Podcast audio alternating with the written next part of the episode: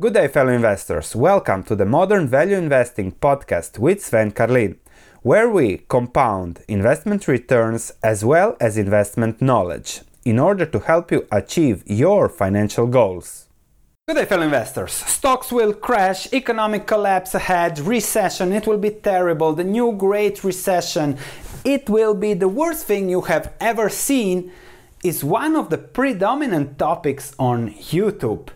But let me give you an objective perspective on this. Let me give you a list of all what the doomsayers have been saying over the past 10 years. Yes, they were all damn wrong. And I'll also show you how, if you listen to them and how you invest by looking at what can ha- go badly, you miss on the great returns the stock market delivers. So, Let's start with why a crash will happen in 2020. That is perhaps the best way to start. So let's say Trump can't push the economy further. Inflation forces the Fed to push interest rates higher, and therefore it's more difficult to service the debt. The huge budget deficits that are in Europe, in uh, the United States. Let's say that the Brexit deal doesn't go good, and then that it pushes Europe and the UK into a terrible recession. Then um, everything gets into contagion from Greek, from the terrible banks in Italy, and things like that, that could contage the whole uh, global market, and then we are all in deep, deep, deep trouble. Then we have China that is doomed because it's a communist country, it has trillions of trillions in debt, and is investing in all crazy investments that will never lead to any economic return. The situation is clearly unsustainable, plus the money printing has pushed stocks so high up that the only way is down. That is, let's say, a summary of what can go wrong, right? Now, a market crash will come inevitably, a recession will come, that's normal, that's natural, but it costs you a lot to time it wrongly.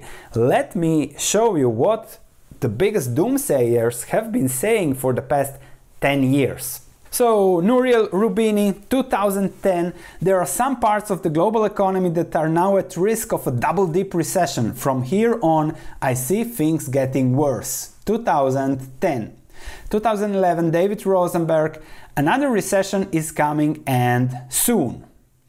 Jeff Gundlach, 2011, it seems suicidal to buy a broad based basket of stocks or economically sensitive commodities or emerging market stocks, all of which are very levered to economic growth. In 2016, he said, Sell everything, nothing looks good. Then Lakshman Achuthan Economic Cycle Research Institute, said that he's sticking to the forecast made in September of 2011. A new recession is inevitable despite improvement in high profile economic indicators, job creation and unemployment, and stock market rally. He said, data gathered since September forecast only confirms his view that economic growth has slowed to such a degree that the downturn is now unavoidable, likely by late summer 2012. Yes, right. Marc Faber, I think we could have a global recession either in Q4 or early 2013. That's a distinct possibility. Then you have many others. The data is clear 50% unemployment, 90% stock market drop, and 100% annual inflation starting in 2013. Let's go to Peter Schiff, 2013. We've got a much bigger collapse coming. This is 2013. I'm 100% confident the crisis that we are going to have will be much worse than the one we had in 2000. 8.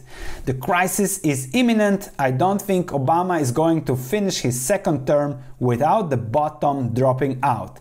Stock market investors are oblivious to the problems. 2013. Then Carl Icahn 2015. I see real tremendous problems ahead and I don't think we are handling it right and nobody really wants to talk out.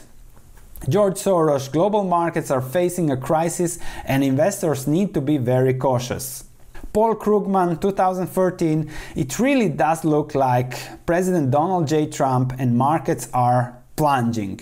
So we are very probably looking at a global recession with no end in sight.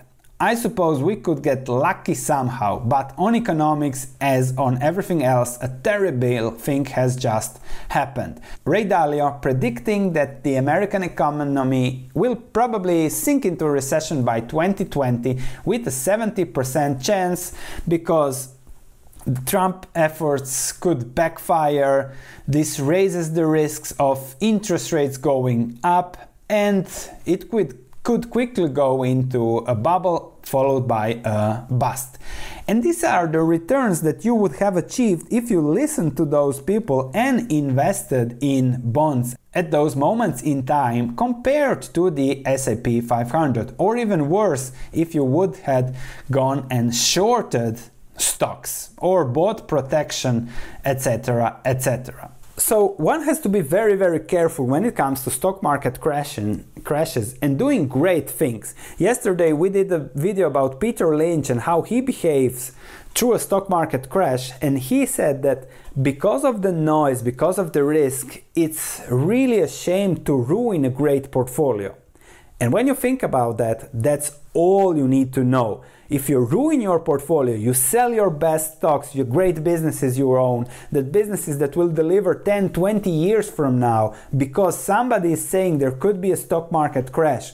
And we have seen over time how many stock market crashes have been there, and that's something completely normal. So when you invest, be accept stock market crashes will come. Okay, in the meantime, I make money by investing in great businesses, great businesses that deliver returns, are taken over, uh, explode, stocks go up, and uh, I don't know. That's it. Stocks are up 30 40% over the last year. Those that sold in December 2018 missed again on a huge, huge return. So, by focusing on a recession, that's what you will get with your portfolio. Your portfolio will probably crash. By focusing on investing in great businesses, that's what you will get great returns, great businesses, and great investment success over the long term. If you want to be a long term investor, a successful long term investor, subscribe to this channel and click that notification bell to get a positive mindset. I recently read somewhere that it's very easy to look intelligent and smart by being negative, by being pessimistic. And that's all what the doom and gloom Armageddon, uh, Armageddonists are selling you. They look very smart, smart because I can give you a data point about Chinese debt, and then you think, okay, it could be a crash, it's a terrible situation, about budget deficits, about everything. But yes, that is a risk. However, you never know how we as humans will adapt to that, how we'll manage that, and what will be the long term consequences. The world is moving fast, move with it, don't be focused on some prehistoric data metrics that we don't know what the outcome will be. And when I say we don't know, I don't look smart. I'm not convinced. And if you want to sell something, you have to be convinced. And that's a problem. So that's a problem also for me to tell you a story it, I would look smarter again by being a doom and gloom uh, Armageddonist than by being a positive guy that thinks that investing for the long term will deliver returns. You just have to be smart about it, accept the volatility, and invest in great businesses. Thanks for listening. If you have any comments, please let me know. If you enjoyed this podcast, please leave a five star review as it means a lot to me.